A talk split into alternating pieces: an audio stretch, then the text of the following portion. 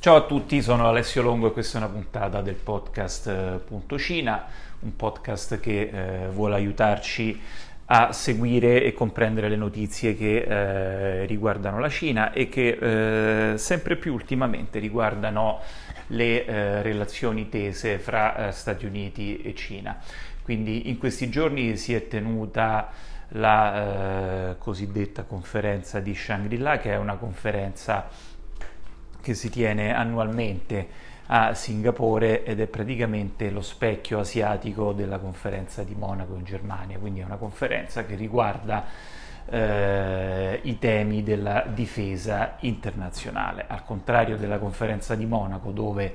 eh, la Russia recentemente non è stata invitata per ovvi motivi, la conferenza di Shangri-La è ancora un luogo dove eh, partecipano eh, educatamente, civilmente,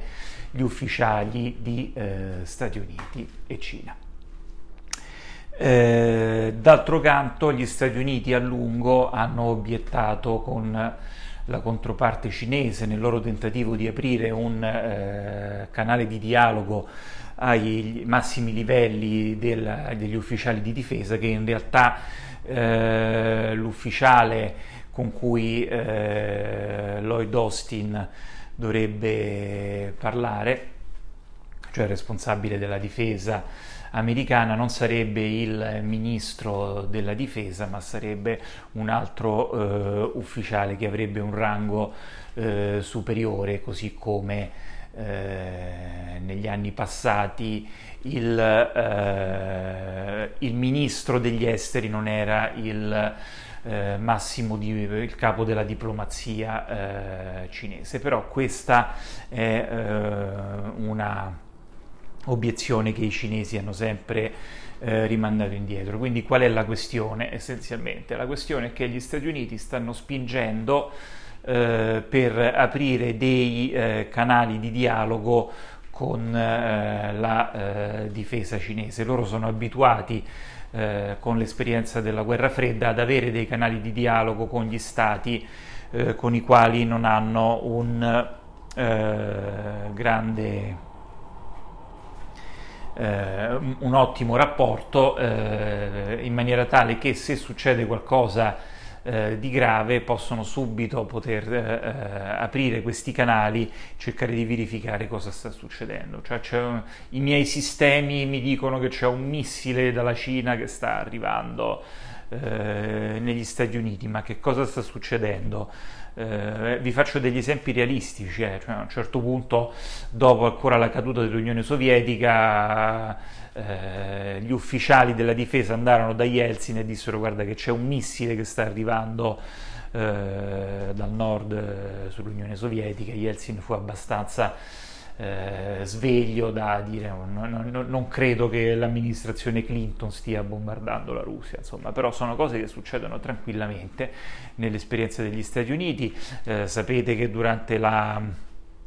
crisi missilistica di Cuba solo eh, per l'obiezione di un singolo, un sottomarino nucleare sovietico che stava nelle acque del, eh, intorno agli Stati Uniti, non lanciò un missile perché ci fu anche lì un falso allarme, quindi sono cose che eh, succedono in continuazione e di conseguenza gli Stati Uniti ritengono, dal mio punto di vista, correttamente che al di là di quello che sia eh, il eh, rapporto fra le due superpotenze si debbano aprire per evitare un conflitto fra i due paesi questi eh, canali di eh, sicurezza. La, Lloyd Austin accusa la Cina di non essere responsabile nel rifiutarsi di aprire questi canali di sicurezza. E, e d'altro canto eh, vediamo anche perché questi canali non si sono aperti in quanto il nuovo ministro della difesa cinese Li Shanfu in realtà è personalmente sotto eh, sanzioni statunitensi per aver cooperato nella, negli anni passati, nel 2011 credo, eh, nella, nella, cessione di armi alla Russia. Eh, badate bene che il rapporto di, di, eh, di eh, contratti militari fra la Russia e la Cina, come potete immaginare, è eh, importantissimo per entrambi i paesi e fino a qualche anno fa, non so se sono cambiate, ma soprattutto dalla Russia verso la Cina, quindi la tecnologia russa è stata fondamentale per i cinesi per poter sviluppare i eh, eh loro propri fighter jets. Eh, ad ogni modo, eh, per questo motivo la Cina si rifiuta di aprire eh, questi canali, tant'è vero che in questa conferenza di Shangri-La i due si sono salutati e stretti la mano, ma non c'è stata una, eh, una vera e propria eh, riunione. Adesso, proprio mentre accadeva ciò, eh, nella conferenza di Shangri-La ci sono stati due eventi, un primo in cui un eh, fighter jet eh, cinese si sarebbe vic- pericolosamente avvicinato ad un aereo spia americano che volava nel Mar Cinese meridionale. Di questo eh, potete trovare il video girato dai piloti americani facilmente su internet. Eh, e mm, un altro esempio è stato il tentativo di intercettare due navi militari, una statunitense ed una canadese, nello eh, stretto di Taiwan. Mm, adesso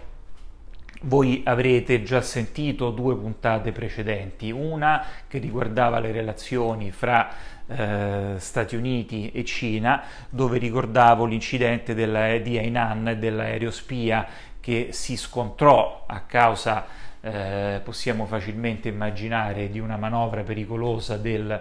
eh, pilota cinese questo aereo spia dovette atterrare su Hainan, il, poeta, il, il, eh, pilota cinese eh, morì, l'equipaggio dell'aereo spia americano fu ostaggio dei cinesi, eh, circa 24 persone, eh, per un po' di tempo e poi vennero rimandati negli Stati Uniti. Adesso quello era il momento in cui la Cina stava per accedere al WTO, i rapporti fra Stati Uniti e Cina non erano così tesi come oggi, insomma la, la, la crisi si risolse molto velocemente eh, tutti gli osservatori ritengono che un episodio del genere oggi sarebbe disastroso. Eh, qual è la, la, mh, mm, l'origine del contendere? L'origine del contendere sta nel diritto internazionale, perché eh, avrete sentito la seconda puntata a cui facevo riferimento, quella sul Mar Cinese meridionale, dove la questione è che i cinesi dicono che tutto il Mar Cinese meridionale è, eh, mm, proprio, sono proprio acque territoriali, il che se volete equivale, non so, come se gli Stati Uniti dicessero che tutto il Golfo del Messico sono proprio acque territoriali, no? Più o meno è, eh, credo che il rapporto sia abbastanza questo, cioè io sono la nazione più forte che affaccia su, questa,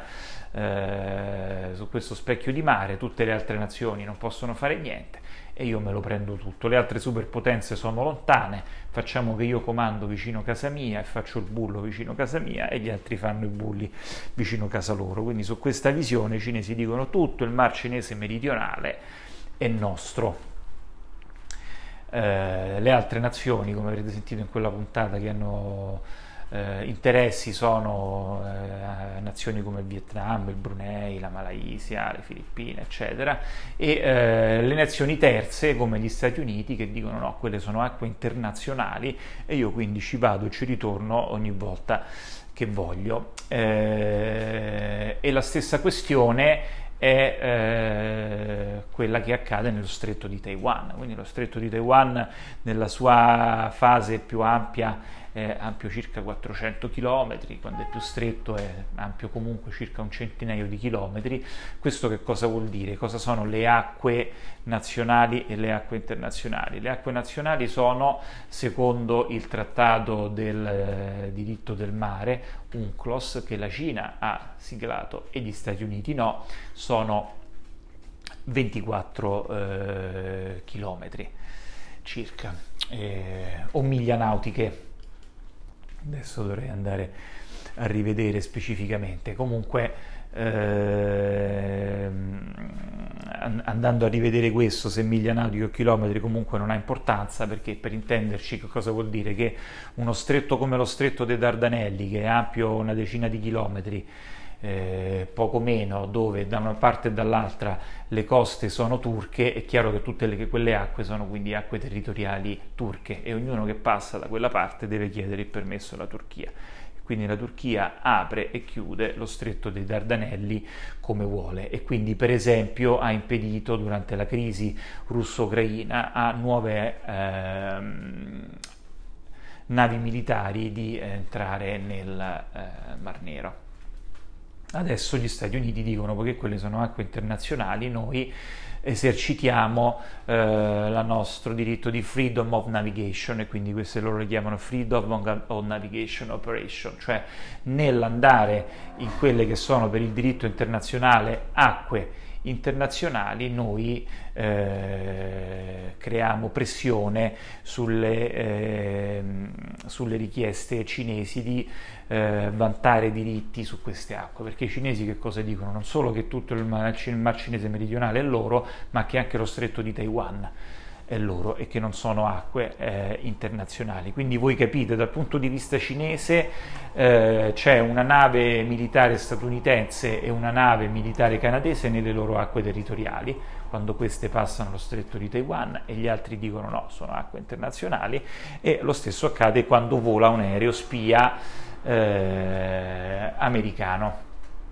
Adesso eh, qual è il punto? Su eh, queste questioni. Da una parte, con ogni probabilità, per quanto riguarda le, l'apertura dei canali, eh, ha ragione Lloyd Austin, nel senso che eh, lui dice se poi succede un patatrack che il vostro eh, fighter jet va a sbattere nuovamente eh, su un nostro aereo spia e eh, la crisi eh, eh, si perde perché capite cosa vuol dire non avere un canale con l'altra persona. Il tuo aereo spia è andato contro il mio, magari il tuo fighter jet eh, è caduto, eh, il pilota è morto, io dico che tu sei venuto a sbattere su di me, ma tu chiaramente subito il giorno dopo, come fecero i cinesi all'epoca, dici che in realtà sono io che sono venuto a sbattere addosso a te. E tra l'altro tu dici a quel punto che io sono nelle tue acque internazionali, quindi fai alzare altri due fighter jet che si avvicinano al mio aereo spia, adesso il mio aereo spia che cosa fa? Non è un aereo da combattimento, quindi che cosa faccio io? Se tu hai fatto alzare altri due fighter jet e io ne faccio alzare quattro. E a un certo punto ci deve essere un telefono e due persone che si dicono cosa è successo, non lo sappiamo ancora cosa è successo, facciamo che il mio aerospia esce dal lato acqua internazionale e questa crisi finisce così. E poi ne parliamo, no? E, e, se non c'è questa, questa, telefonata oppure non so un computer forse oggi la tecnologia è superiore no? ma un computer dice eh, agli Stati Uniti che sta arrivando un missile dalla Cina o al contrario la Cina dagli Stati Uniti cioè insomma ecco eh, non, non, avere dei canali eh, eh, di questo genere che pur avevano gli Stati Uniti con l'Unione Sovietica cioè gli arcinemici del eh, secolo scorso è effettivamente eh, un eh, pericolo per tutti. I cinesi dicono se non volete avere problemi con noi,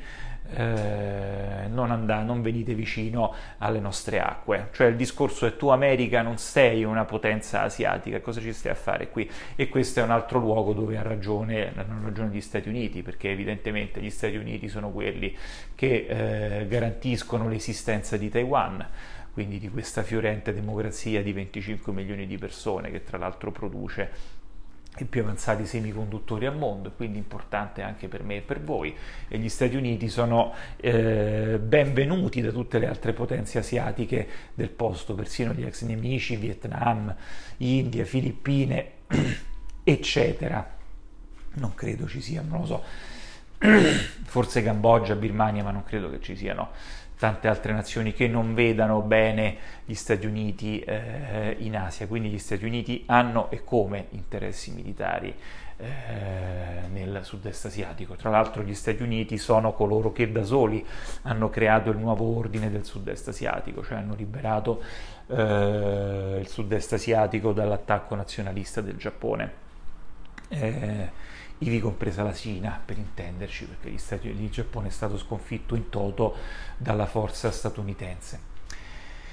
eh, quindi solo colpita al centro, poi la, la forza giapponese ha, ha, dovuto smettere sotto questo attacco poderoso la propria espansione nel resto del, dell'Asia, ripeto, ivi compresa la Cina. Quindi il ruolo storico eh, e eh, anche contemporaneo degli Stati Uniti nel sud-est asiatico non è eh, in discussione. Tra l'altro i canadesi dicevano che la loro nave si trovava lì per implementare le sanzioni dell'ONU e quindi anche della Cina alla Corea del Nord, sebbene voi possiate facilmente immaginare dove si trovano eh, tutte quelle eh, compagnie che in realtà oggi fanno di tutto per poter eh, aggirare le sanzioni al eh, regime eh, nordcoreano. E, mentre per quanto riguarda la questione del diritto internazionale, eh, il diritto internazionale in realtà è un insieme di convenzioni e eh, di usi e costumi. Eh, esempio, c'è un eh, pallone spia sopra gli Stati Uniti, ma da, ca- da che altezza in poi eh, quello, posso, quelli, quello, può essere considerato territorio degli Stati Uniti? 40, eh, tra 40.000 miglia, eh, cioè 40.000 piedi, 50.000 piedi, cioè da che punto in poi io posso far girare un satellite e qual è la quota bassa? N- non c'è in realtà una reale, eh, un reale accordo su questo, no? così come eh, certo eh, le 24 eh, miglia nautiche di cui parlavamo prima sono il limite delle eh, acque eh, territoriali, quindi per esempio lo stretto dei Dardanelli sicuramente sono tutte acque territoriali turche, ma le eh, a, a, quel punto il, eh, lo, lo, stretto di Taiwan è anch'esso a sua volta eh, acque internazionali se Taiwan facesse parte della Cina, cioè capite qual è il discorso cinese, no? Eh, se l'isola d'Elba è italiana e l'isola d'Elba sta là davanti e la Toscana sta qui, eh, le acque fra l'isola d'Elba e la Toscana allora sono tutte mie tendenzialmente, no? potremmo dire. E, eh, e, quindi la visione cinese è che sì, certo le, le 24 miglia nautiche eh, di cui parlavamo prima, eh, però eh, ecco, mh, mm, eh, se quell'isola è effettivamente mia, allora non c'è un limite eh, a, queste, a, queste, miglia. Eh, quindi questa è eh, la situazione che eh, stanno vivendo gli Stati Uniti e i cinesi, è pur vero, mettetevi pure nei panni eh, della Cina, cioè ehm, le, le, acque fra eh, la Sardegna e l'Italia sono acque internazionali, no? ma immaginiamo che ancora più vicina all'Italia in continuazione noi cominciamo a vedere che passano aerei russi, eh, navi russe. Chiaramente il nostro governo protesterebbe, no? Cioè, nel senso le vedono come provocazioni, quindi le due parti eh, sono lontane nella visione di, che, di, quella che è proprio la cartina. Eh, e, e, tra l'altro sulla questione di Taiwan lo sono, ma manco troppo, perché comunque gli Stati Uniti e tutti gli altri paesi hanno comunque aderito al, ehm, eh, eh, alla, alla, alla, politica della, della Cina unica e, e, di conseguenza di fatto anche loro ritengano che eh, Taiwan faccia parte della Cina. Quindi la situazione è eh, estremamente complessa. Eh, ehm, questo sta diventando un tema grande anche della propaganda interna cinese, in quanto eh, eh è uscito recentemente un film di propaganda che sarebbe il eh, Top Gun cinese.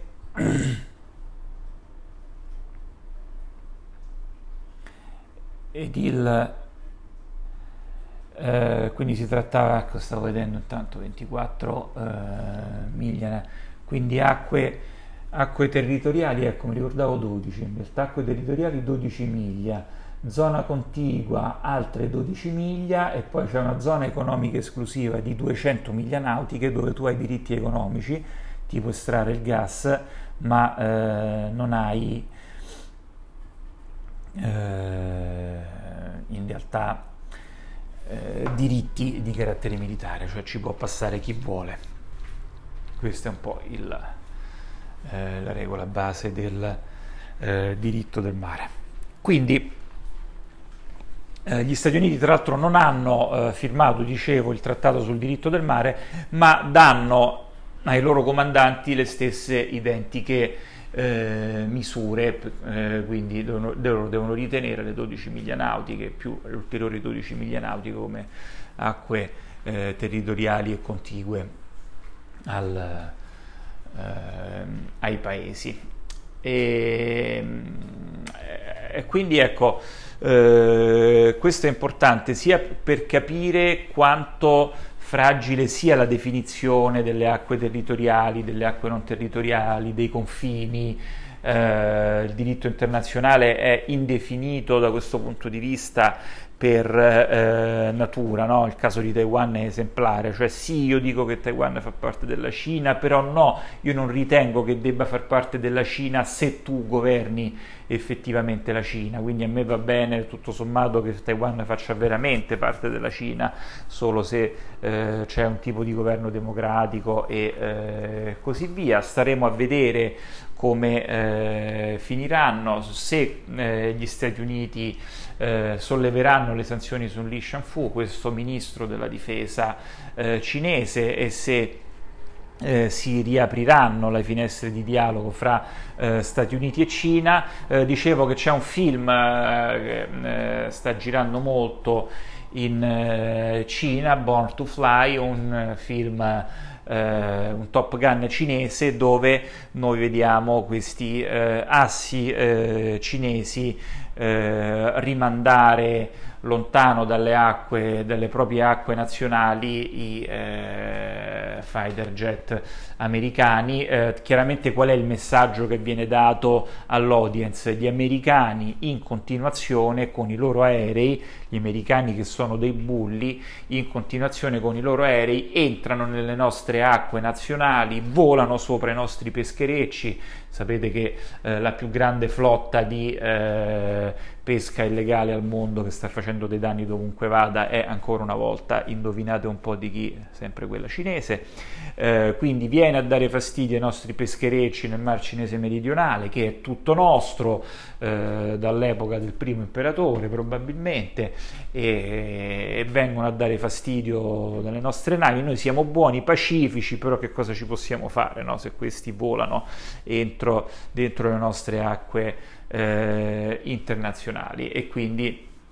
eh, la propaganda interna va sempre più costruendo questa eh, immagine e ahimè purtroppo quando la propaganda interna comincia a fomentare la propria stessa popolazione in una certa direzione questo non è mai un uh, buon segnale.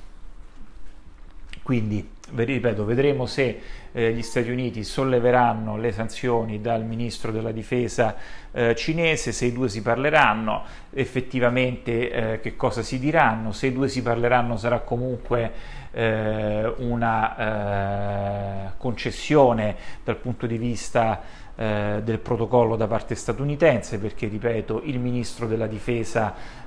cinese non è il il capo della difesa cinese, eh, che invece sarebbe un altro ufficiale che ha un altro ruolo superiore all'interno della gerarchia di partito, che in Cina è superiore alla gerarchia di governo, ma la Cina non riconosce questo. Questo è tipico, tra l'altro, della visione eh, cinese diplomatica storica, cioè la visione cinese era eh, la Cina è l'unico reale, è una visione imperiale, era anche quella dell'impero romano, no? Eh, se volete, cioè la Cina è l'unico è l'unica reale civiltà nel mondo, eh, l'imperatore è l'unico reale imperatore al mondo, quindi l'imperatore non parlerebbe mai da paro a paro, per esempio, con la regina d'Inghilterra, no? cioè c'è la Cina e poi ci sono una serie di stati tributari intorno alla Cina, con i quali noi abbiamo questi scambi di tributi eh, che avevano eh, la funzione di scambio commerciale eh, di fatto. Tra l'altro la munificità dell'imperatore faceva sempre sì che i doni che dalla Cina arrivavano a questi paesi in cambio dei loro tributi fossero sempre superiori ai tributi che questi paesi eh, mandavano alla Cina, ma su questo bisognerebbe fare una puntata eh, a parte, quindi per dirvi che storicamente la Cina non è abituata ad avere a che fare con gli altri da pari a pari, quindi capite che la Cina non ha alcun tipo di problema ad avere rapporti diplomatici con qualunque altra nazione al mondo, perché oggi non c'è nessun'altra nazione al mondo che abbia la possibilità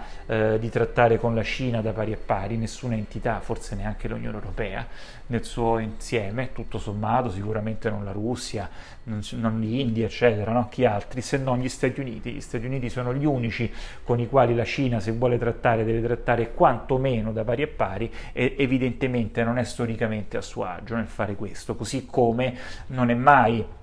anche a livello di... Eh, eh, di ufficiali, eh, non, non, è mai, io mando, eh, mando, il mio primo ministro, mando il mio eh, ministro degli esteri a parlare con il tuo ministro degli esteri, però il tuo ministro degli esteri è il capo della tua diplomazia, mentre il mio ministro degli esteri non è il capo della mia diplomazia, è un altro eh, ufficiale e eh, così via. E questi, se volete, sono tutti dei segnali storici della difficoltà che la Cina ha a trattare con eh, il mondo esterno, che io ancora vedo eh, in eh, queste dinamiche e di fatto nella sua incapacità di eh, trattare in maniera fruttifera con eh, gli Stati Uniti. D'altro canto la Cina utilizza un'altra tattica storica cinese, cioè quella della statica non fare niente e rimandare sempre la palla nel campo dell'altro. Gli Stati Uniti hanno problemi perché non hanno comunicazioni di alto grado con noi, noi non facciamo niente, lascia che siano loro a rodersi a cercare di capire come possono fare e così via. Quindi però voi capite che dal punto di vista della responsabilità, se domani succede un patatrack eh, e eh, non c'è un canale di eh, dialogo fra Stati Uniti e Cina, di certo non si potrà accusare gli Stati Uniti di non aver cercato e voluto questo eh, tipo di dialogo. E di fatti gli Stati Uniti dicono ai cinesi non ci chiedete nulla in cambio per eh, parlare con noi, non è un oggetto di scambio, non ci chiedete di sollevare le sanzioni sul vostro ministro eh, della difesa perché il dialogo è eh, una questione di mutuo interesse e eh, il fatto che sia io a richiederlo segna che io sono fra le due le potenze più responsabili, non che sia quella che lo richiede perché ha un interesse maggiore rispetto a voi eh, e di conseguenza non c'è nulla sul piatto che noi siamo pronti a darvi in cambio per l'apertura eh, di questo dialogo. E d'altro canto eh, la posizione cinese è se, tu, se sei tu a chiederlo a me, evidentemente l'interesse è tuo e non mio quindi ognuno di voi si può fare l'idea che eh, più ritiene su questi argomenti, la mia credo che eh, l'abbiate capita e ci vediamo per una prossima puntata.